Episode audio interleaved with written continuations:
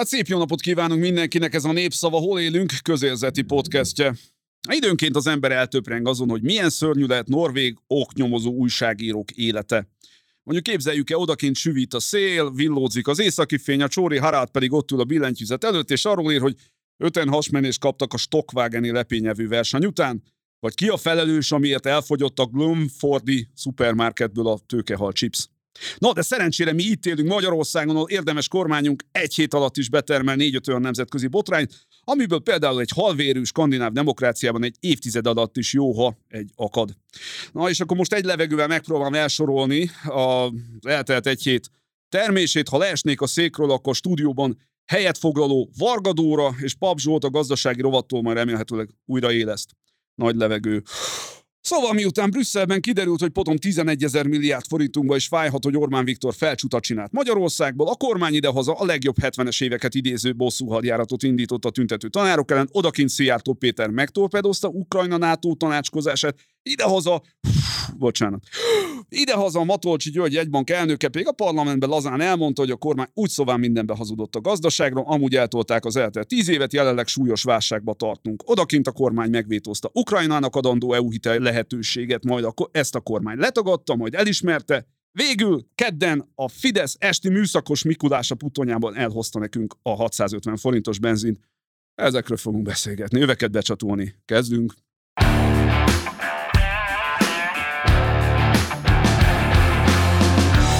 Hol élünk? Ez a Hol élünk, a Népszava közéleti podcastje. Hát kedves hallgatóink, a néplélek e, mély összefüggéseit árultak fel előttem itt az adás előtt. Az egyik kommentelő, Jani bácsi megfejtette az összefüggést a benzinársapka eltörlés és a diák tüntetések között. Idézem Jani bácsit, nem pontosan, elnézést kérünk tőle. Tudnélik, a kormány terve az volt az üzemanyag hiánnyal, hogy ne legyen benzin a Molotov koktélban, és a diákok így nem tudnak e, dobálni a benzines palackkal. Hála jó Istennek, Jani bácsi nem tudja, hogy alkohollal is lehet ugye ilyen Molotov koktélt csinálni. Ugyanakkor ugye ezt sokáig nem lehetett fenntartani, ezért most behozták a drága benzint, mert így a diákok majd nem tudják megvenni szerencsére a benzint, megint csak mondom, a Molotov koktélban. Dóra, szerintem neked azért más véleményed is van erről, te hogy látod? Tehát mi vezetett végül is ahhoz, hogy hát a kormány ilyen kemény büntető hadjáratba indított a tanárok, kezdett a tanárokkal szembe, és akkor később, később beszélgetünk természetesen a benzinár összefüggéseiről is. Szerintem az időzítés az nem véletlen. Tehát az, hogy ilyen ö, durván ö, reagáltak a, a sztrájkokra, a polgári engedetlenségre, és pont aznap jelentették be, hogy nyolc pedagógust ö, kirúgnak, és először a belügyminisztérium jelentette be, és előbb, annál előbb jelentették be, mint hogy maguk az érintettek erről értesültek volna. Azt szerintem egy figyelemelterelés volt a gazdasági nehézségektől, az inflációs helyzetről, hogy nem jön é u-s pénz. De egyébként az, hogy így reagálnak, annak meg az az oka, hogy egyszerűen képtelenek ők arra, hogy valakivel konstruktívan tárgyaljanak. Tehát ez az egész kormányzati hozzáállást mutatja, mert az már rég rossz, hogyha egyáltalán sztrájkolni és polgári engedetlenségbe kezdeni kell ebben a szakmában, a tanári szakmában, ahhoz, hogy velük érdemben tárgyaljanak. Ez de már rég egy rossz helyzet. Más szereplők azért tudnak érdemben, hát legalábbis magukhoz képest érdemben tárgyalni. Ugye mondjuk a Kavosz ülésére elment Orbán Viktor, széttárta a kezét, hogy ó, hát mi elmentünk a falig. Nem nagyon emlékszem, hogy a tanárokkal így tárgyaltak volna. Tehát miért van az, hogy a tanárok azok más elbírást kapnak? Mert nem akarnak változtatni ezen a rendszeren igazából. Uh-huh. Tehát igazából ezt az oktatást azt elengedték, azt szerintem így hagyták volna szépen így csöndben kimúlni, a szülők ugye, ahogy beszéltünk uh-huh. a múltkori adásban, viszik tovább a hátukon, a pedagógusok viszik tovább a hátukon, és gyakorlatilag egyébként ez is egy nagyon csúnya dolog kihasználni azt, hogy, hogy, hogy vannak olyan emberek, akik még mindig viszik a hátukon ezt a rendszert, ugye a pedagógusok, és ugye, hogy ők nem sztrájkolnak, egyébként nagyon a legvégső esetben nyúlnak ehhez a, a, az eszközhöz, ugye ezt még el is lehetetlenítették, és ezt kihasználni, hogy ők igazából így nem állnak föl így egységesen, mert nagyon sok tanár azt is gondolja, hogy ő a gyerek érdekében ezt nem teheti meg. Tehát ez egy most is egy nagyon nagy dilemma köztük, hogy megtartsa-e az órát, vagy ne tartsa meg, és, és most már nagyon megy ez, ez, hogy ugye a gyerekeknek ez most már egyre rosszabb, mert egyre kiszámíthatatlanabb, hogy megvan-e tartva az óra nekik, vagy nem. És ez egy jó pedagógusnak, aki szereti a diákjait, ez egy, ez egy elég nagy dilemma, hogy nem hagyhatja azt, hogy vele nem állnak szóba, vele így, így bánnak, de mégis a szakmájáért, a gyerekekért is felelősséget vállal. És ezt használja ki a kormány, legalábbis eddig ezt tudta kihasználni, és ezért nem foglalkozott velük érdemben. Na most azért már abban is, hogy Pintér Sándor nevezték ki az oktatás élére így a nemzet főpedagógusának, már abban is azért sejtett, vagy volt ennek egy ilyen leszámolás szaga, azóta pedig hát egyáltalán szóba se álltak velük, és most már azért egyre keményebb ilyen leszámolósdiba kezdtek. Nem lehet azért, mert a Fidesz az gyakorlatilag egy köhintést nem ereszt meg, közvéleménykutatás, szondázás nélkül, ugye kollégáim ezt barométer kormányzatnak nevezték el, ugye nagyon szellemesen. De nem lehet az, hogy egyszerűen tényleg a magyar társadalomban van egy olyan fajta pedagógus gyűlölet, amit a Fidesz most felhasznál? Dehogy nem van, csak éppen egyébként ennek az oka is az, hogy elég sokáig hagyták ezt a, ez ugye nem most kezdődtek az oktatásba a problémák, csak most lettek egyre látványosabbak.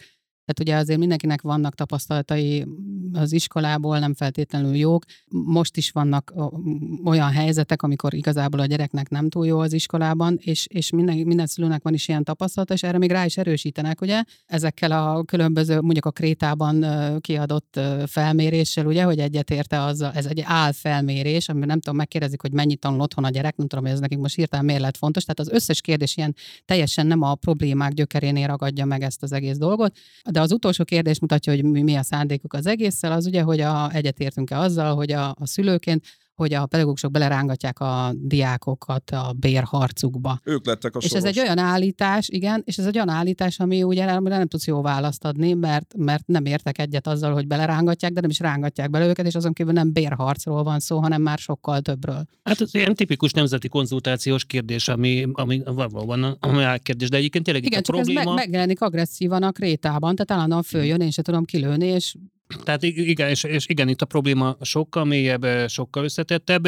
Én egyébként őszintén szóval, tehát én ezt a, azt a pedagógus elleni gyűlöletet, ugye elemi, ezt az elemi gyűlöletet, én nem érzem azért a társadalomban. Jó, vannak nekünk is problémáink egyes tanárokkal, stb., de ezt általában azért le, le, lehet lenni. Azért rettenetesen utáltam az egyik osztályfőnök. De, de nem, de van, tehát azért, azért egyébként nem az, hogy van egy ilyen gyűlölet, hanem van egy olyan alaphang, amire most ráerősítenek. És ha megnézed uh-huh. a kommenteket az ilyen jellegű igen. cikkek alatt, ott azért nagyon erős van az, ez átment ez az üzenet, hogy a pedagógusok nem dolgoznak, persze megérdemelték, hogy kirúgták őket. De viszont van egy, egy bazi nagy közöny az egész társadalomban ezzel a problémával szemben, holott, holott ez a, tényleg az egyik legégetőbb problémánk, hogy a gyerekeink egyszerűen hülyén kerülnek ki az iskolából, nem kapnak korszerű tudást, az egész ország jövője megy tönkre, és ez a, ez a folyamat tényleg nem most kezdődött el, és őszintén szóval nem tizenkét éve kezdődött, meg nem tíz éve kezdődött a reformokkal, az úgynevezett reformjaikkal, hanem ez már egy régebben tartó folyamat, és senki nem állt ennek neki, senki nem állt ennek az élére.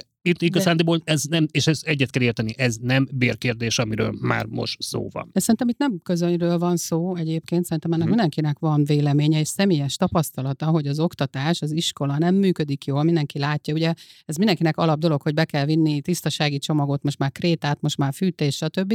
De viszont, de viszont a, azt nem látják az emberek, a saját orruknál tovább nem látnak, mert nagyon nehéz látni, hogy ez az egész probléma honnan jön. Tehát, hogyha van egy rossz tanár a pályán, vagy nincs mondjuk megfelelő épület, vagy megfelelő infrastruktúra, vagy mondjuk a tankönyv is borzalmas, vagy az, amit meg kell tanítani a gyerekeknek, az is borzalmas, akkor a, kit hibáztatsz? A tanárt. De igen, nem ő tehet, tehát olyan, olyan keretek közé vannak szorítva, például mondjuk én fogom a fejemet attól, hogy természetismeret hatodik osztály, kísérletezés a tananyag. Tök jó, nem? Minden gyereket így nagyon érdekelne, meg lehet nézni, hogy a talaj mintákat, mitől savas, hogyan lehet azt kipróbálni, mikroszkóp, stb. De mit csinálnak? Gyorsan ledarálják, elméletben megtanulják, definiálni kell, definiálni, hogy mi a kísérlet, megtanulják azt a talajmintavételt elméletben, mindezt elméletben, uh-huh. és akkor mondja a tanár, hogy jó, ezt most gyorsan letudjuk, mert megyünk tovább, és sokkal fontosabb anyagra, és várták a gyerekek, hogy na, majd tényleg kísérleteznek, ez érdekes lesz, hát a kísérletezésről tanulnak elméletben. Uh-huh. És akkor kit hibáztatsz, hogy a tanár ezt így csinálta, hogy ha nem látsz tovább annál, hogy ez a kötelező tananyag, hogy neki le kell nyomni, mert évvégén ott kell lenni, hogy végére kell érni a tankönyvnek. És nagyon nehéz a tanárnak is ellenállni annak, hogy jó, akkor én ezt most nem így fogom csinálni, hanem adok egy nagy teret ennek a kísérletezésnek, és ezzel fogjuk tölteni az órát. És amelyik tanár meg egyébként ezt csinálja, ott meg vannak szülők, akik számon kérik, hogy miért nem adta le a tananyagot, hogy na fog jó, majd de... elmenni felvételizni, érettségizni. Na jó, de hogy mondjam, azért a, a kedves szülők isnek is van internet, el tudják olvasni a híreket, tehát fel tudnák fogni azt, hogy a nemzeti alaptantervet azt nem a tanárok szülték meg. De tehát miért a nemzeti alaptanterve senki nem foglak. Tehát ez egy olyan, olyan... Miért nem áll össze az emberekbe ez a kép, hogy a tanárok nem a maguk jó szántából ö, szenvednek az órán, nem a maguk jó, jó de szántából te tartanak. A, a mondjuk egy bolt és azt látod, uh-huh. hogy ennyibe kerül ez meg az, vagy, vagy elmész bárhova, te végig gondolod ennek az egész gazdasági struktúráját, meg hogy milyen keretek, milyen törvények, milyen szabályrendszerek vannak. Tehát amikor bemész az iskolába, vagy, vagy hazajön a gyerek egy dolgozattal, hogy mit kérdeztek tőle, te végig gondolod, hogy úristen, a NAD-ban biztos ez volt. Hát igen, itt, itt, itt ugye a demokratikus alapelvekkel van probléma. A polgári öntudat hiányzik, a, a, a, a közügyekbe való gondolkodás, tehát ez, igen, ez sokkal messzebbre vezet. De hát ennek vagyunk a tanúi, ez csak egy eleme, vagy éppen, éppen eszköze az össznépi elhűlésnek. A... Át is vezette az ársapkák területére, mert ugye, ugye anya férfi, apa nő, a benzin az pedig most már majd hatszáznegyven környékén volt, igen, itt a adás elején, aztán ugye szombaton kerülünk adásba, úgyhogy lehet, hogy addigra már lesz hétszáz is, de ne vázoljuk, ugye, vagy ne fessük fel az ördögöt a falra. Tehát gyakorlatilag arról van szó, hogy hát mondjuk a kereskedőket fogják majd hibáztatni ugyanez a elv alapján, például a drága kenyérért, vagy a drága ezért. Hát de ugyanez van, amikor a benzinkúton nincs benzin, akkor kinek mennek neki az autózó? Hát a benzinkutasnak. Hát de ezért mondom, hogy erről szól a pedagógusoknál. Tegnap is, láttam kiabálni egy urat a benzinkutassal.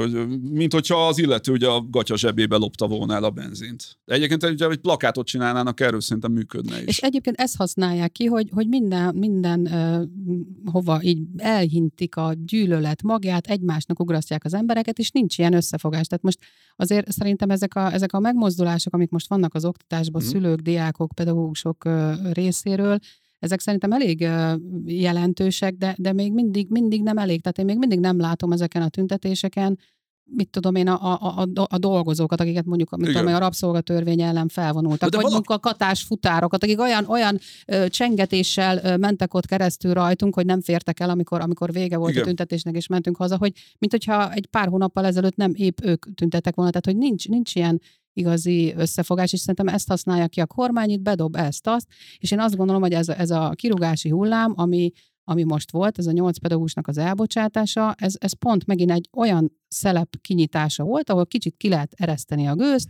ezek a kis kedves, rendes pedagógusok, diákok, szülők kimennek kultúráltan, vigyázva arra, hogy a demonstrációnak vége, akkor haza is küldik őket, és ott, ott kieresztik a gőzt, és nincs egy össznépi felháborodás, amiatt, hogy mi van a benzinfronton, mi van élelmiszerfronton, mm. hol tartanak az árak. Igen, a válságok még nem élnek össze. Rengeteg, rengeteg mikroválság van a belgazdaságban, és egyébként az egész gazdaság egy hatalmas nagy katyvaszban van, nevezhetjük ezt is válságban, vagy válság felé menetelünk, de ta, valóban talán ez működik, hogy ezek a mikroválságok még nem érnek össze, és nem ö, ö, alakul ki egy ö, kritikus tömeg, vagy ellenszem, vagy nem fogalmazódik meg egy össztársadalmi elutasítás a kormányon, a kormány politikájával szemben, holott valójában mind az oktatás problémái, mind akár a benzin, mind a gazdaság, és ezer más dolog végül is az elmúlt, mondhatjuk azt, hogy tizenkét év kudarcáról szól. Sőt, de, hogy... de amíg meg tudják ezeket a problémák között osztani az embereket, addig valóban nem kell nekik reagálni. Ők most erre fognak játszani,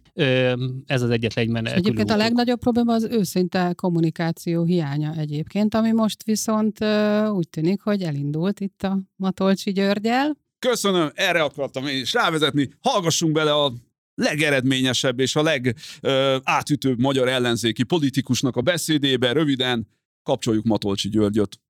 Szembe kell nézni azzal, hogy a pénzügyi makrogazdasági mutatók az Európai Unióban az első-második legrosszabb helyen vannak. Jövőre már a legrosszabb lesz, mert a tizenöt-tizennyolc százalék közötti várható infláció a legmagasabb lesz az Európai Unióban. A Magyar Nemzeti Bank számításai szerint nagyjából két egész öt-három százalékot várt a kormány a, az árstoppoktól, ezzel szemben három-négy százalékos veszteséget okoz, azaz inflációs többletet okoz. kétezer-tíztől néhány fontos területen nem hoztuk meg a jó döntéseket.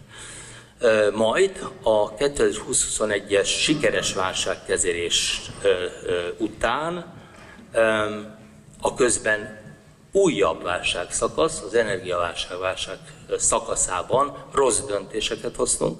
Hú, hát euh, én még a hírekben nem láttam, hogy Matolcsy György jelentkezett volna a Momentum gazdasági tagozatába.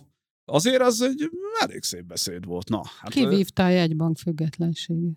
Én, lehet így is mondani. Így van, ez egyébként most Matolcsival kapcsolatban azért ne essünk át a, a ló túls oldalára, tehát most ezt, ezt fölmagasztalni, hogy micsoda ellenzéki beszéd volt. Én halálosan komolyan de gondoltam. De szerinted mi volt az oka, hogy ezt most pont elmondta? Fogalmam nincsen, ugye? De nem is ez volt egyébként, ha jól tudom, nem is ez volt a, a, a címe ennek a nem, egy, beszédnek. Egy teljesen formális teljesen beszámoló lett volna. Szerintem ő egyébként ezteket a gondolatokat, ezeket a problémákat zárt ajtók mögött már jó párszor elmondta a pénzügyminisztériumban. Sőt, a növekedés pont hu, most elnézést, hogy reklámot csinálok, jó pár írásában gyakorlatilag ugyanilyen, majdhogy nem ugyanilyen keményen fogalmazott. Igen, egyébként ez, ez, a jegybankelnök létére, és ez, egy, ez is egy egyik hibája, ő nem állt tőle ez a, a, a, a kemény fogalmazás, meg a mindenféle hülyeségekkel való foglalkozási zárójel bezár. De igen, én egyébként arra gondolok, hogy egyébként ezt ugyanilyen keménységgel, vagy ugyanilyen célratörőséggel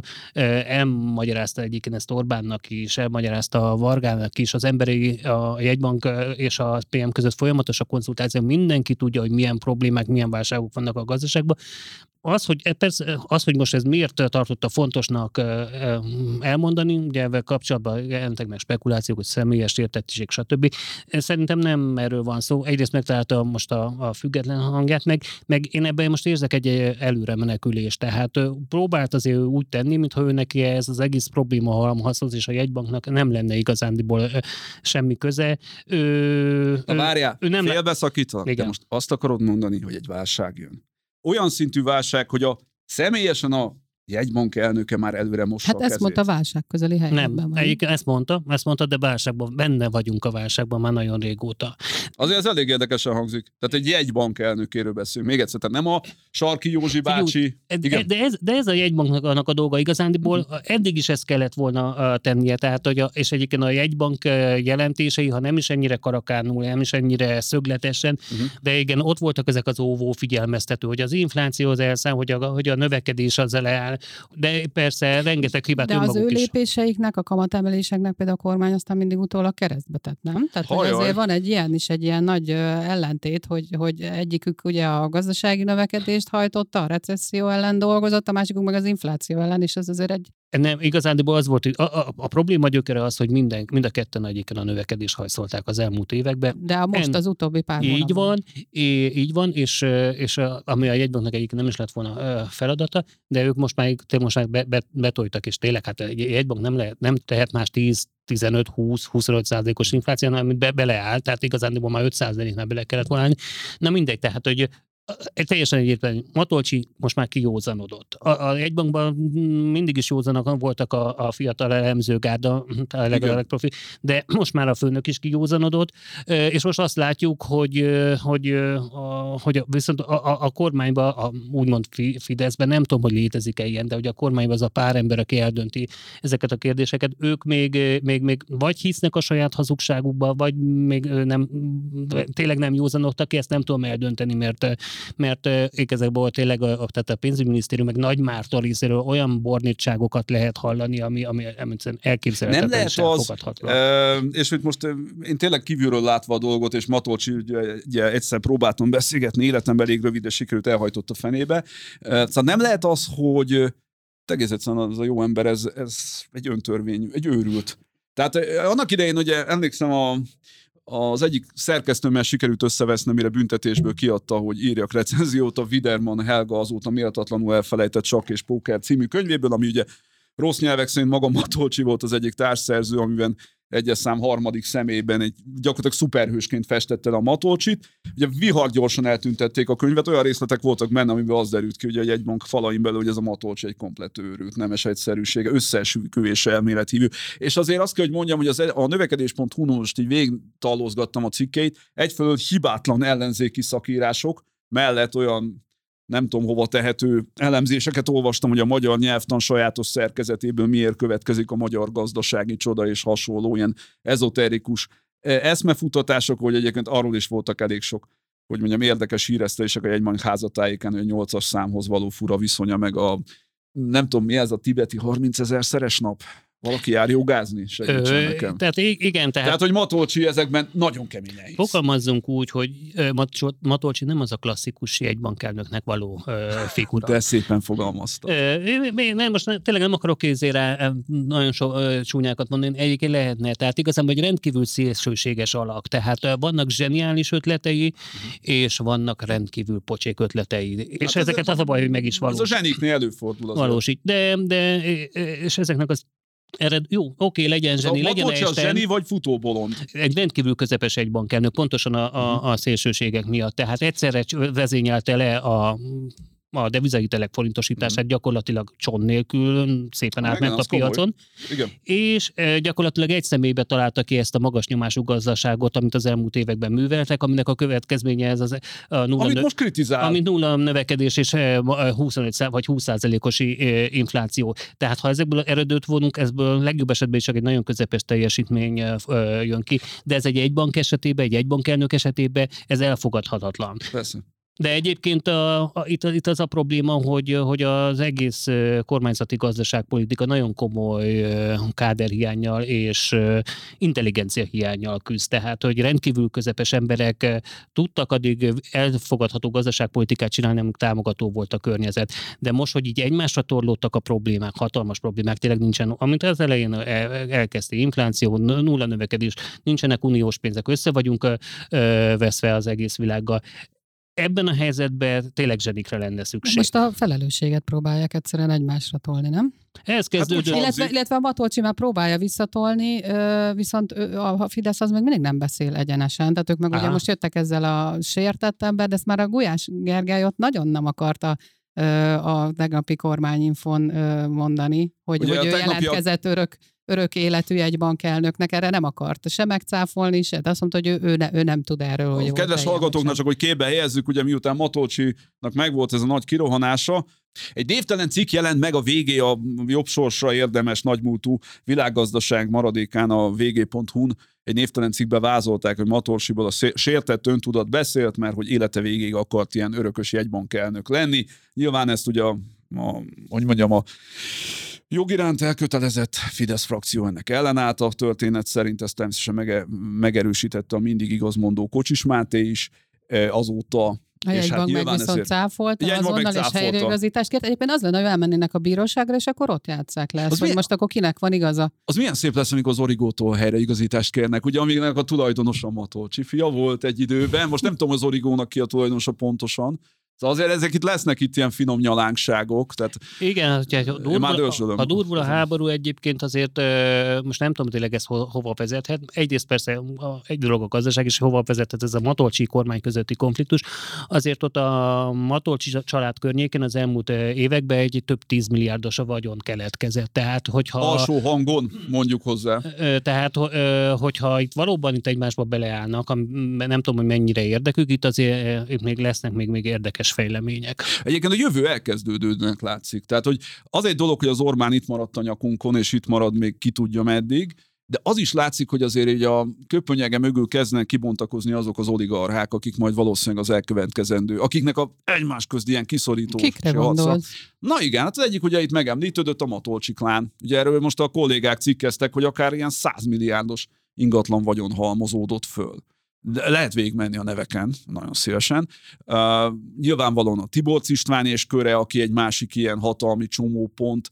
Ugye korábban voltak a Sesták Miklóshoz kötődő figurák. Ezek gazdasági, gazdasági csomópontok. Nyilvánvalóan a Mészáros Lőrinc, a négy gé, ugye a jászai féle portfóliók. Tehát az, ezek, az, ezek az ilyen tömbök, amelyek minthogyha, hát ugye az uniós források hiánya miatt lassan elkezdik szépen egymást gyilkolázgatni. Kikeltek az áptojások, így van. Vagy ki fognak kelni az áptojások. Avval én nem értek egyet. Bocsánat, egyet. Garan, elnézést a Garancsi István nevű hallgatónktól, amiért kihagytam a felsorolásból. Ugye hát meg még jó páran vannak. Vannak persze. Még páran, de azért most csak a legnagyobb Hernádi neveket Zsolt mondtam. Zsolt a nap nyertese, tehát így van a Matthias Corvinus Corrigium, a MOL huszonöt százalékos tulajdonosa. Tehát rengetegen vannak, de én avval nem értek egyet, hogy ők belőlük valamikor is politikailag meghatározó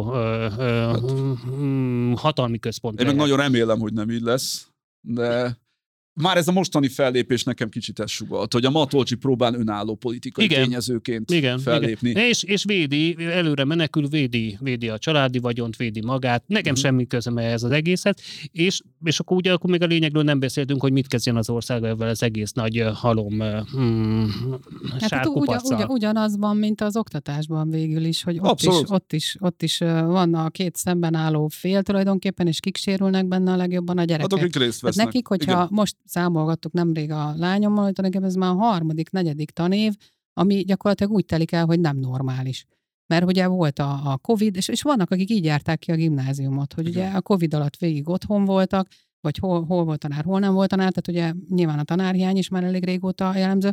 Most pedig már tényleg az van, hogy főleg amióta megint kirúgták az újabb nyolc tanárt, azóta ö, nagyon sok iskolában elindult ez a polgári engedetlenség, és van, amelyik tanár megtartja az óráját, van, amelyik nem, azt se tudják, ki jön be holnap, megvan az a félelem is, hogy, hogy ki lesz a következő. Egyébként azt is pont azért csinálták így ezt a kirúgást, hogy teljesen következetlenül, uh-huh. tehát nem lehet tudni, hogy éppen kit miért. Mert ugye volt ez a mondás, hogy mindenkit nem lehet kirúgni, hát igen, de akkor most azt nem lehet tudni, hogy ki lesz az, akit majd éppen kirúgnak, és ugyanígy félelembe lehet tartani őket. És ebben az egész helyzetben igazából a gyerekek vannak évek óta benne, és az ő, tényleg az ő jövőjükkel játszunk, hogy, hogy egyszerűen úgy járják ki az iskolát, hogy ez a, ez a, ez a teljesen elveszett bizonytalanság, nem a, nem a bizonytalanság veszett, tehát hogy teljesen elveszetten, igen, egy bizonytalanságban vannak, nem tudják, hogy mi lesz holnap. Ha nagyon cinikus lennék, azt mondanám, hogy most egy életre belül kívódik az, hogy egy autoriter rezsimben milyen magatartásformákkal tudnak túlélni, tehát vagy kőkeményen szembeszállnak ugye a rezsimmel, hát vagy pedig hozzásimulnak. Kérdés, hogy a, ezek a mai gyerekek, ezek melyik magatartásformát fogják eltanulni ebből? Hát kérdés, hogy ennek az egésznek mi lesz a kimenetele? Tehát, hogy ez meddig, meddig fog tartani, mert ez most gyakorlatilag egy állóháború. Hát igen. És... Tehát azért azt látjuk, hogy azért, ami Magyarországon van, ez a borzalmas, hogy is mondjam, bizarr, egymásnak eső hatalmi tömbök, áttekintetetlen fura dolog, ez nem egy magyar saj, nem egy hungarikum, ez, egy, ez az orosz recept. Oroszországban Vlagyimir Putyin alatt huszonnégy éve működik így az állam, hogy minden borul, jobbra bar, egyetlen dolog az, ami stabil ebbe a bizarr, átláthatatlan fura világba, Putyin vezér, aki ott ül, és néha úgy bölcsen, mosolyogva eligazítja a népet erre, arra, amarra, saját embereiket. Így van, és hova vezetett ez a dolog? Beleszaladt hát egy, egy, egy, egy olyan háborúban, amivel az egész, nem csak önmagát, hanem az egész országát teszik. És most ugyanez van Magyarországon. Így van, tehát ugyanebben az irányban megyünk, van egy elszabadult ö, hajóágyunk, aki, aki hozza az rosszabbnál rosszabb döntéseket. Szerencsére egyetlen szomszédos országot sem rohant még le. Egyrészt nem, nincsenek meg hozzá megfelelő technikai most eszközei. Orbán Viktorról beszélünk, így a sokféle hajóágyunk. Így van, még nem rohant le, de, de, de ki tudja, tehát sorozatban születnek a rossz döntések, és erre ment rá Oroszország, erre fog rámenni egyébként Magyarország, ha csak, ha csak, ha csak nem én történik változás. Én optimista vagyok egy dolog miatt, iszonyatos szerencsénk van. Amennyiben? Nincs gáz és olaj Magyarország már... földjéve. Tényleg, ha lenne gáz és olaj, gyerekek, már akkor, mi, megszálltak volna már az akkor mi egyrészt van. Vagy megszálltak volna, vagy pedig itt a politikusaink azok nem a hátukat mutogatják nekünk a parlamentben, hanem a revolverüket, nemes egyszerűsége. Tehát réges-régen nem egy ilyen kedélyes operett diktatúra szerűségben érdegélnek, hanem igazi kőkemény diktatúra szerűségben. Jó, csak közben az ország jövőjét el, el, el, el, el, elássuk. Hogy hát én nem, tese, még Dóra se, ugye? De, együtt ássuk el egyébként, tehát a, a, tehát a, a, a közönyünkkel, a, a, a, a, a nem lázadásunkkal, az alternatíva felmutatásának ide. Igen, de milyen alternatívát tudsz felmutatni? Tehát ez, ez, ezért ez is egy olyan dolog, hogy, hogy, hogy ha, ha, ha ennyire nem állnak szóba veled, és ennyire nem hajlandóak elismerni azt, hogy baj van, akár a gazdaságban, igen. akár az oktatásban, akkor mit tudsz csinálni? És még ellenet hergelik azokat is, akik egyébként nem lennének ellenet. Tehát, hogy azért ezek nagyon nehéz helyzetek. Szerintem. Ilyen, ilyen helyzetben egy alternatíva létezik, az a Molotov koktél. Na hát most ugye, ugye ez a benzinár mellett, ez gyakorlatilag kivitelezhetetlen. Tehát igaza lesz Jani bácsinak a felvetésével, hogy hát ez tulajdonképpen egy zseniális lépés volt akkor a kormánytól. Tényleg, mert mi más tudsz csinálni? Jó, egyrészt ne, ne, ne legyen Molotov koktél, egyrészt tényleg egyébként ö, ö, ö, rengeteg emberben, egyébként bennem is egyébként időnként ö, hihetetlen indulatok vannak a, a, a közélet. Kedves hallgatók, ország... most nem látják, de Zsolt már vagy öt percet ördeli a közélet. Ország állapota miatt, de igen, pontosan az, hogy, hogy ne megelőzni egy ilyen törést, tehát erre össztársadalmi szinten vagy akár a, a száz harminchárom bátornak, de erre, a, erre a, ezekre a problémákra, ezekre az indulatokra, ezekre, ezekre választ kell találnunk mi hamarabb, mert, mert, mert nagyon nem, nem oké ez így. Hány, nem? Hány, hány évtized lesz, mire ezt kiheverjük, ezt a fajta hozzáállást, hogy mindenki keresse a kis saját alternatív útvonalát, és úgy boldoguljon. Pontosan. És ne ezt csinálja. És közben a világ elmegy mellettünk, így igen. Van, mert sokkal versenyképesebb, korszerűbb tudással rendelkeznek, így ja, van. Nekem az jut eszembe, hogy nemrégiben volt egy felmérés erről, hogy a magyarokat kérdezték, hogy ha ne, hogy Isten lerohanna minket valaki, akkor kivédeni a hazát, és a fiatalok ötven százaléka között, hogy ő aztán nem fogja. Őszinte legyek, nem tudnék meggyőzni egy fiatalt ma arról, hogy gyerek, hát ez a hazám. Miért? Mi, miféle hazám ez? Mondja el nekem, amikor semmi beleszólásom nincsen, egy szűkelik, hülyére gazdagodik, hát majd hülye leszek szétlövetni magamat egy ilyen országért. Hát ezt látjuk egyébként Oroszországban és is. És Oroszországban is így van. Pontosan. Többen távoztak az országból, mint amányan a fronton harcolnak. Igen, igen, tehát ez most nagyon síkos pálya, amit te mondasz, és biztos megint meg fogod kapni majd, hogy izé milyen hazaáruló és egyéb... Ez folyamatosan. Jó, tudom, de ennek ellenére, hogyha a kérdés mögé nézünk, valóban, tehát, hogy milyen haza ez, hogy érdemes ezért fegyverrel harcolni, érdemes ezen egyik őszintén szóval bármit még védeni. Tehát vannak ennek olyan kulturális értékei, a magyarság tudatnak vannak-e olyan elemei, ami, ami, ami védendő, ami, ami korszerű, ami erőre vívő. Mert jó, lehet a múltba védeni, lehet Szent Istvánban, lehet Mátyás királyban, meg nem tudom kibe, de kétezer-százban is kellene gondolkodni. Hát egyébként én a magam részéről letegyem voksot itt a, a műsorban. Nem, ezeket nem érdemes különösebben megvédeni. Amit meg kell védeni egy ilyen esetben, azok a, a gyengébek, tehát a nők, gyermekek, azért ugye az ukrán Ukrajna elleni támadás megmutatta, hogy itt nem elsősorban olyan elvont dolgokkal szembeni a nemes harc, mint mondjuk szuverenitás, meg államiság, hanem konkrétan megerőszakolják hát, szervezetten mondjuk a hölgyeket, igen. Gyerekek halnak meg százassával, tehát itt igazániból erről szól egy védekező háború, nem pedig ilyen nemes és elvont elvekről. Szerencsére ettől még nagyon messze vagyunk, de azért ugye édes kormányunkon nem múlik. Ugye itt két dolog volt, ugye az egy kisebbik volt, hogy Szíjártó Péter jó szokásához híven ugye kitúrta a ukránok a NATO közös tanácskozását, miért is tanácskodjon ugye egy, egy oroszok által megtámadott állam. Ami viszont még hát keményebb, majdnem érdekesebbet mondtam, ennyire ne legyünk már politikai elemzők, ugye ez a uniós vétó volt, amiről megint csak Dóri mondtad, hogy az őszintesség nem erőssége kormányunknak, azt kapásból le is tagadták, hogy megvétózták volna. Még napi renden sem volt. Napi azt renden mondtam. Sem volt? Így jó, van. Hát ezek technikai kifogások, de, persze, de, de, de, de ez tényleg... Ez... De ez akkor is olyan fura volt, hogy az em té i-t így pörgetted, így, így először kiadta a pénzügyminisztérium, hogy nem is volt napi renden, majd utána kijött pár körrel később, hogy de. mit döntöttek, és erről döntöttek. De ez... És a napi rend úgy kezdődött, hogy az Ukrajnáról szóló. Tehát, hogy nem volt igaz. De Orbán Viktor is három létes, részes Twitteren magyarázkodott, hogy nem, nem, ja de. Nem vétóztuk meg, csak nem értettünk vele. De, de, a... Most a technikai részletektől eltekintve ez, ez tényleg az egyik legnagyobb aljasság, amit el lehet követni ebben a helyzetben. Ezzel egy, tehát ugye az ukránokkal mi így bánunk, mi, egy, mi magyarok, már bocsánat, a magyar kormány, de mi magyarok, nem, mi magyarok. Egyedül, így van, mi magyarok megtagadjuk a segítséget egyedül Európában. Ezzel egy dolog adhatna felmentés, ha egyáltalán lehet, hogyha tényleg ezt kívánná valamilyen nagyon-nagyon eminens módon az ország érdeke, de nem, ilyen nem nincsen. Kívánja. Nincsen. Egyrészt nem ezt kívánja, és nincs, nincs emellett. Ez, ez, ez, ez tehát, tehát megint egy ember önkényes döntése. De és szerintetek az ott élő magyarokra ez hogy fog hatni? Vagy ott hogy hatott már most? Milyen ott élő magyarok? Szerintem a nagy része már itt van egyébként. Nem, meg a, front, körülben... meg, meg a frontvonalon vannak, de egyébként szerintem... Akik a... harcolnak.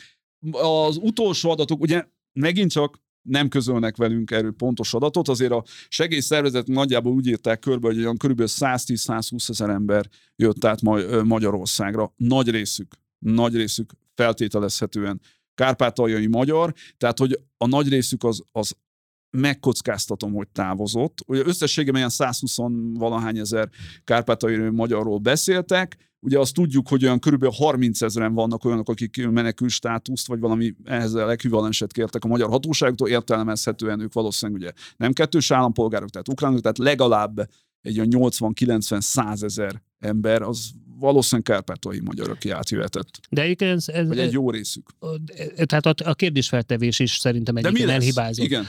Ugyanúgy nem érdekli Orbánékat, ugyanúgy nem érdekli a kormányt a kárpátaljai magyarok sorsa, és a kárpátaljai magyarok jövője arra hivatkoznak. Ugyanúgy nem érdekli, mint ahogy a mi gyerekeink jövője nem érdekli. A, a, pedig rájuk hivatkoznak. Pedig rájuk hivatkoznak. De mi lesz akkor, hogyha majd ők mondjuk ténylegesen sikerül mondjuk az orosz, oroszokat kikergetni Ukrajnába, tehát valamilyen módon lezárul, vagy legalábbis időlegesen bezárul a konfliktus, és azok az emberek elindulnának haza Ukrajnába. És azért az ukránoknak eszükbe jut, hogy hát ezek a magyarok miket is csináltak velünk szembe, és nagyon hosszú most már a lista. Igen. És egyébként az, arra válaszoljatok nekem, és az összes ilyen kormányzati bolondgombánál ezt nem értem évek óta, hogy az a sokat emlegetett józan parasztész, az miért nem áll össze Magyarországon. Mondjuk ebben az esetben a józan parasztész az úgy szól, hogy nekünk van egy körülbelül huszonegy-huszonhárom ezer fős hadseregünk. Ukrajnának jelenleg legalább fél millió ember áll. Békeidőben volt az ukrán hadsereg kétszázezer fős. Jelenleg legalább félmilliós a hadserege, harcedzett, kőkeményen eltökélt. És Európa legjobban felszerelt. Európa legjobban felszerelt hadserege. Nem fognak az ukránok persze idejönni. A józan parasztész az, hogy miért is jó nekünk, hogy úgy utáljuk az ukránokat, mint az őrület. De most kinek a józan parasztészét kell? A magyarok józan parasztészét. Az Orbánét. Akár a Fidesznek a józan Orbánét, vagy a szavazóit. Én akár az Orbánét is. Annak idején egyszer volt alkalmam beszélgetni Orbán Viktorral, azt hiszem, hogy öt mondatot. Ez volt a kérdésem. Jó ötlet volt rögtön a választások után öt perccel belerúgni az Elenszkijbe. Egy ilyen helyzetbe. Hát a szokásos hadoválását adta elő, hogy hát az Elenszkij az úgy kér tőlünk segít, hogy parancsolgatni próbál, így úgy amúgy. Hát persze, baszkikám. Hát élet-halál harcért küzd. Viszonylag ritkán szoktak olyankor az emberek, hogy is mondjam, ilyen ö, lesimított, lepolírozottan fogalmazni. Például aki egy mentőv után kapkod, az nem azt mondja, hogy kérem, legyen kedves, dobjon nekem mentővet, és akkor ez nem így rugózni. Ezt mondta egyébként, nem ezekkel a szavakkal, nagyjából így mondta Orbán Viktor. Hát igen, de ők úgy képzelik, hogy ők diktálják a feltételeket, és mi az történik, amit ők szeretnek. Mármint Orbánék. Igen, igen. És igen, aki tehát nem ez... így viselkedik, az mehet a levesbe. Az, hogy mik az erőviszonyok, azt nem biztos, hogy jól beteges, mérik fel. Betegesen túlértékeli mind saját maga, mind az országnak a, a, meg, a, a meg az erőpolitizálásnak a, a fontosságát uh-huh. szerintem az is túl van értékelve. Igen, csak tényleg itt a probléma az az, hogy olyan erőkkel szemben itt erőpolitizálnak, akik hogy nemhogy nem, hogy partiban nem vagyunk, hanem bolha és az elefánt viszonylata, hogy most ugye eszembe jut, hogy Orbán Viktornak ez a nagyszerű Nagy Magyarországos sája című műbalhé, ami egyébként szerintem nem volt műbalhé, ő tényleg így gondolja, tehát ő már évekkel ezelőtt Nagy Magyarországos, nem tudom én, azt hiszem, hogy autós matricája volt a jó embernek. Hát, hogyha összeáll velünk szembe egy ilyen hülyeségre a kis Anton, tehát nézzük már meg, hogy az egyesített haderejük mekkora. Nem kell erről, hát nézd meg, itt vannak az é u-s, e, uniós pénzek, tehát annyi, hogy Na. nem kaptok pénzt, nem kaptok pénzt, kész, ennyi elég nekünk, tehát nem kell ide drága pénzen, ha nem létező európai hadseregeket, meg bár nem kell drága pénzen megszállni Zsolt, minket. Tulajdonképpen ez lett volna eredetileg még a hét elején a podcastünk témája, mi az ördög lesz, ha nem kapjuk meg ezt az é u-s pénzt? Így a műsoridő vége felé. Hát mi az ördög lesz, ha nem kapjuk de meg? De azért ez meg pénzt? Egy nagyon hosszan lebegtetett dolog, hogy majd egyszer nem kapjuk meg. Tehát, hogy azért itt sem mernek egy erős döntést hozni, hogy akkor nem az kapjuk Unióban. Meg. Igen. Mert nem Tehát, akarják hogy... elvágni a nyakunkat. Pontosan. Jobban aggódnak értünk. Hát, hát, így... mondom, ugyanezt csinálják, a, a, és ezt használja ki az Orbán. Ugyanezt csinálja a pedagógusokkal is. De fordítva ül a lobon, tehát nem ugyanezt de csinálja. De bejön neki, nem? Hát lehet, hogy akkor majd most Brüsszelnek is bejön. Igen. Tehát ugyanolyan folytófogásba tette volna Brüsszel Orbánt is. Azért ne felejtjük el, hogy az Orbán rendszert eddig Brüsszel építette fel, Brüsszel pénzelte, mi Brüsszel miatt ö, veszítettük el a népszabadságot annak idején, és még ki tudja, hány lapot vásároltak fel Brüsszel pénzén. És hát, hogy most Brüsszel azt mondta, hogy na jó, most már azért kicsit túlnyújtózkodott ez a potyautas Viktorunk, akkor egy kicsikét, hogy is mondjam, a galériát megszorítjuk. Oké. Okay. Tehát lehet, hogy akkor ő ugyanezt csinálja. Kivétel az, hogy Orbán nem ad pénzt a pedagógusoknak, úgy, ahogy Brüsszel adott és neki pénzt. És rettentően meg vannak sértődve, hogy ezeket a, ezeket a módszereket, vagy a halmány jeleiben, Ajaj. a fő módszerékre jellemző módszereket most a, a parlament vagy a bizottságban. De ők még tehát... mindig próbálják akkor ezek szerint nézni a mi érdekeinket. Már úgy értem, hogy Brüsszel a magyarok érdekeit. Ugye? Hát azt mondtátok, hogy ők nem akarják rátenni a kést a torkunk. Tehát, hogy, hogy ez, ez szerintem az egy nagy különbség, és mindig ilyen ellenfelekkel találkozik. Nem, tehát igazándiból az Európai Bizottságnak nem érdeke, hogy egy huxitot csináljon, de tehát igazándiból, amikor a, úgymond a magyarok érdekét nézi, akkor saját érdekeit nézi, Európa érdekét nézi, ami nem vág egybe Orbán érdekeibe. Itt, itt igazándiból Orbán a tehertétele. Ebből a képle, ebbe a képletbe, tehát igen, de a magyarok, most Európai Unió. Mi, mi lesz itt? Mert azért nagyon hosszan húzódik már ez a döntés. Mi lesz? Szerintem a, a Huxitot azt nyugodtan zárjuk ki. Hogy a fenébe lehetne Huxitot csinálni egy totálisan nyitott, ugye hetven százalékban importra épülő gazdaságban? Hogy lehetne Huxitot csinálni úgy, hogy körös körül NATO tagállamok vesznek körül szinte mindenhonnan. Józanésszel nem, de, de józanész kormányhoz. Igen, azt kerested. Az előbb, ilyet, józan... Budapest helyett akkor... lesz egy ilyen kaliningrádi enklávészerű izé, és akkor mi leszünk egy ilyen kihelyezett orosz tagozat? A, mondjuk a, a, az akkor már nem tudom én, önmagát túlélő orosz államközösségnek termi, egy ilyen ter, ter, fura ter, szigeteként? Természetesen nem, de amíg ez nem, nem világos legalább öt millió magyarnak, hogy ő, ő, ő valóban nem akar Huxitot, nem akar, vagy Európában akar élni, normális oktatást akar a gyerekének, perspektívát akar a, a, a gyerekének magának, nyugdíjt akar majd magának húsz-harminc év múlva, akkor, akkor döntenie kell, hogy Európa vagy nem Európa. Nem de egyébként ilyen mérségben még mindig nem gondolkodnak. Tehát ez a kettő összefügg nyilván. Tehát mivel nincsen, nincsen normális oktatás Magyarországon, azért sose várd azt, hogy majd ezek az emberek elgondolkoznak. Másfél a brüsszeli pénzekben egy olyan agymosógépezet épült fel, hogy az az öt millió magyar, akiről, vagy nem tudom hány millió magyar, akiről beszélünk, annak egy jó része tényleg elhiszi, hogy azért magasak az árak, mert itt a Brüsszel bombákat dobálgat, mit tudom én, Jászjákó halmára. Egyébként szerintem ez a kampány annyira nem jött be. Na más szerintem. Ez most nem is, nem is annyira ja, hát ahogy, azért ezt a, ezt most a Török Gábor konzultációs... miatt nem jött be, igen, ez már hát, sok volt nagyon sokaknak. Nekünk nem jött be, az biztos. Én most Török Gábor öles alakja mögé bújok, aki azt mondja, hogy szerintem meg nagyon is bejött. Hogy most akkor elhiszik, hogy a Brüsszel miatt van ez a nagy infláció? Igen, igen. Egyébként őszintén szerintem szóval... ahhoz az kellene, hogy egyáltalán tudják az emberek, hogy, hogy, hogy mi a... Tehát, hogy szerintem túl ö, szakmailag volt megfogalmazva ezek a kérdések. Tehát, hogy uh-huh. ahhoz, hogy valaki elhiggye azt, hogy Brüsszeltől jönnek a magas árak, ahhoz azon is el kéne gondolkoznia, hogy egyáltalán, hogy mi az, hogy infláció, meg ilyenek. Tehát én értem, hogy érzik azt, hogy drágulás, meg ilyenek, de hogyha visszagondolsz azokra a kérdésekre, uh-huh. hogy hogy volt megfogalmazva, hogy mit okoz, akkor ahhoz szerintem már egy magasabb tudás kellene ennek az egésznek az értelmezéséhez. Azt gondolom, hogy a Fidesz hangulat, mert őrült jó az történetmesélésben, ez a bombás ez, mondom, ez nem volt jól elmesélve ez a történet. Há, viszont szerintem nagyon illeszkedik az eddigi történetekre. Tehát eddig volt az, hogy volt a gonosz zsidó, ugye, Soros György, aki ilyen-olyan, amolyan módon, bocsánat, irányítja Brüsszelt, itt hirtelen beleütköztem a, a mikrofonálványba. E, és... és tulajdonképpen ez a mostani történet, ez meg a gonosz árdrágítóknak a története, akik, akik háborút csinálók. Annak idején ugyanezzel vád... Tehát a, a harmincas, negyvenes években szó szerint ők ugyanezzel vádolgatták meg például, hogy akkor például kipécézett zsidóságot, hogy ők háborút csinálók, árdrágítók, ez így minden együtt van ezekben a kampányokban. Borzasztóan jó kiegészíti sajnos ez a kampány a korábbi fideszes kampányokat, és felerősíti. Én ennyiben szkeptikus vagyok, hogy a vidéket járva igenis azt gondolom, hogy a magyarban most már él egy óriási nagy tömegben, él egy ilyen nagy homályos ellenségkép, hogy van a nyugat, ami egy ilyen nagy, gomolygó, szürke, fenyegető massza, aki nem tudom, hol háborút akar, hol migránsokat akar a nyakunkra hozni, hol drágítja a kenyeret, egyáltalán mindenféle rosszat csinál, óvodásokat átoperáltat, és És hála jó Istennek mi itt így vagyunk. Ilyen igen, az elmúlt tizenkét évnek talán ez a legnagyobb, legpusztítóbb igen. története, ami a, a fejekbe ment végre. Nem az, amit elloptak, nem az, amit el szeretnének lopni, nem, nem amit félre kormányoztak, hanem az, ami a, a, a de ez ember. Én egyetértek, hogy abszolút így a Brüsszel, Brüsszelt fel tudták építeni, mint egy ilyen ős ellenséget. Én csak azzal nem értek egyet, hogy annyira ezt a drágulást így összekötnék. Hmm, szerintem összeadódik bennük. Tehát, hogy A, a, tulajdonképpen miről szól a fideszes kommunikáció? A, nagyon messziről kéne indulnom, hogy ezt végigmondogassuk, és a műsoridőnk is lejár, itt mutogat már a hangmérnök.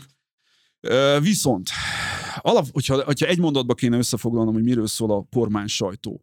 Olyan sztorikat mondjunk el, amit a kocsmában el tudunk mondani két mondatban a havernak.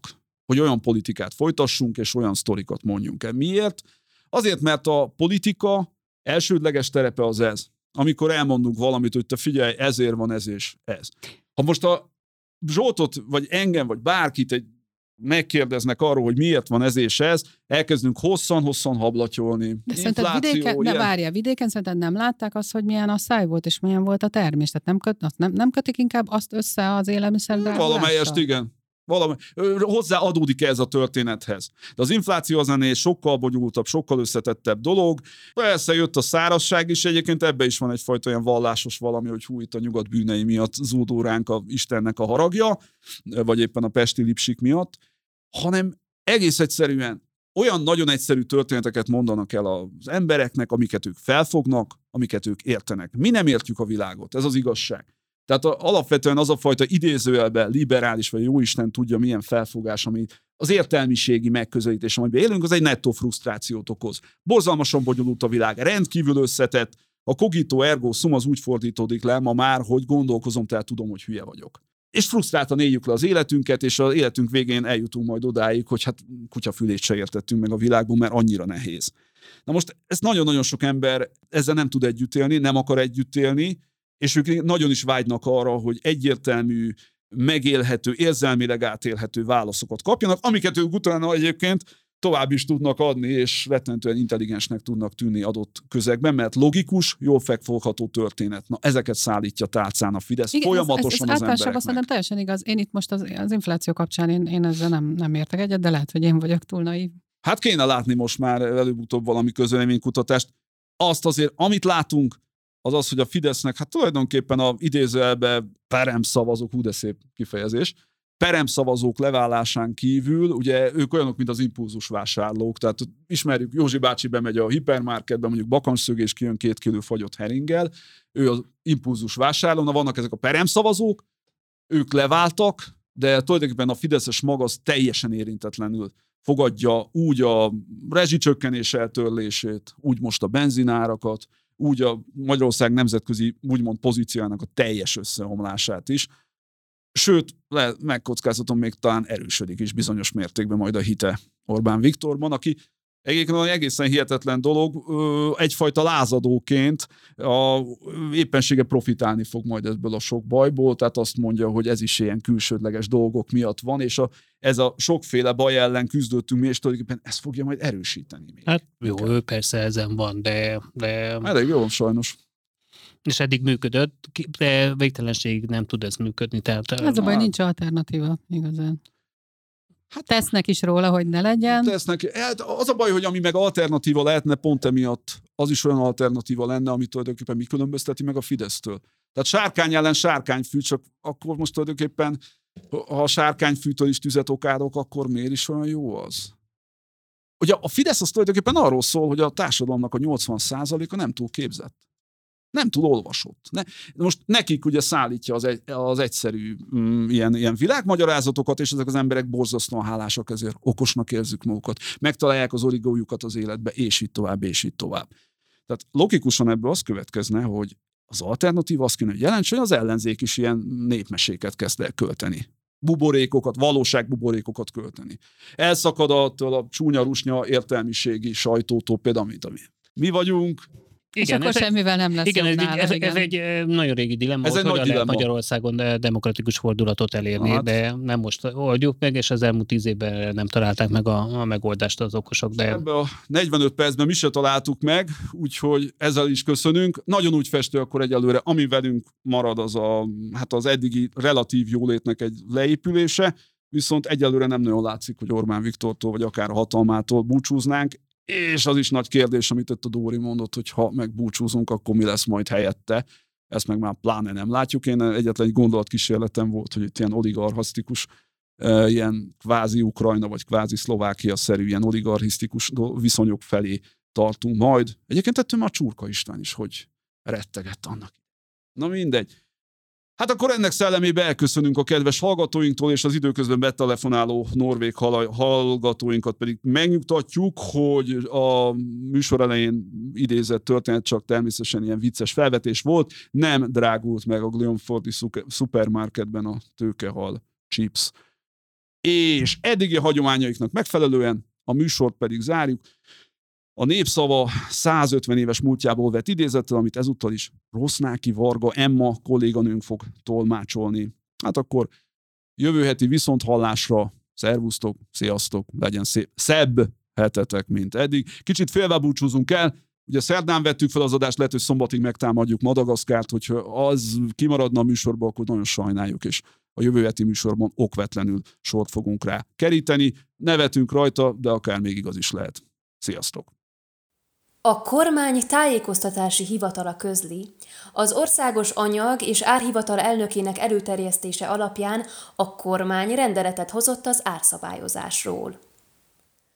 A kormány rendelete jogi biztosítékot is nyújt az olyan esetleges törekvéssel szemben, ha valahol jogellenesen, visszaélésszerűen alakítják ki az árakat.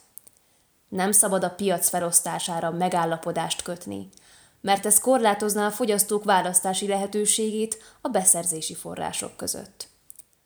A fogyasztói árakat a termékeken, csomagolásokon, vagy az elárusító helyeken történő kifüggesztés útján, és minden esetben a kirakatban is jól látható módon fel kell tüntetni. Aki a hatósági árnál magasabb, valamint a nem hatósági árak körében a méltányos hasznot meghaladó nyereséget magában foglaló árat érvényesít, árdrágítás büntettét követi el, s ellene büntető eljárást kell indítani. Népszava. ezerkilencszázhatvanhét. december tizenötödike. Hol élünk? Népszava közéleti podcast.